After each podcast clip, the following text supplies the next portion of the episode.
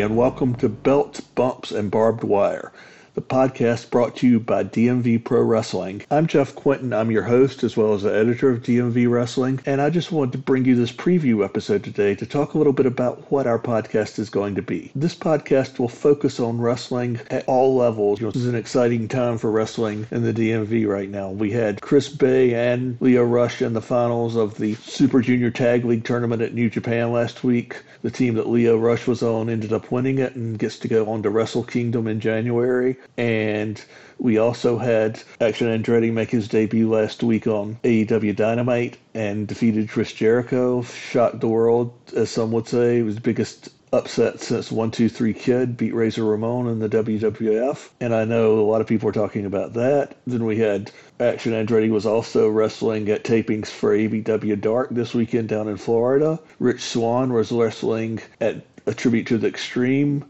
Battleground Championship Wrestling up in Philly. It was a nice card. And originally, Action Andretti was wrestling Miles Hawkins on that card, but he obviously got pulled from it after he signed his AEW contract. Just want to talk about things that are going on now, things that went on in the past, and things that are going on in the future. I want to do as much as I can to promote pro wrestling companies within this region, pro wrestlers within this region, and help them, give them a push that they need, I want to give them a push. And I'll do all I can to help people get a push in the business. And I want to do as much as I can to build my site and build my podcast up and I think I can do that well by helping build other people up and help other people out instead of just worrying about the profit margin for me. Because I'll admit, I'm not making any money at all right now on this. There may be a time when I do make a little bit of money, but I would be happy just to cover my expenses because I really am a creative person. I've been writing and participating in political stuff for a long time, and I got tired and burnt out of that, especially in the time frame of 2016 onward. Some of you can probably figure out why.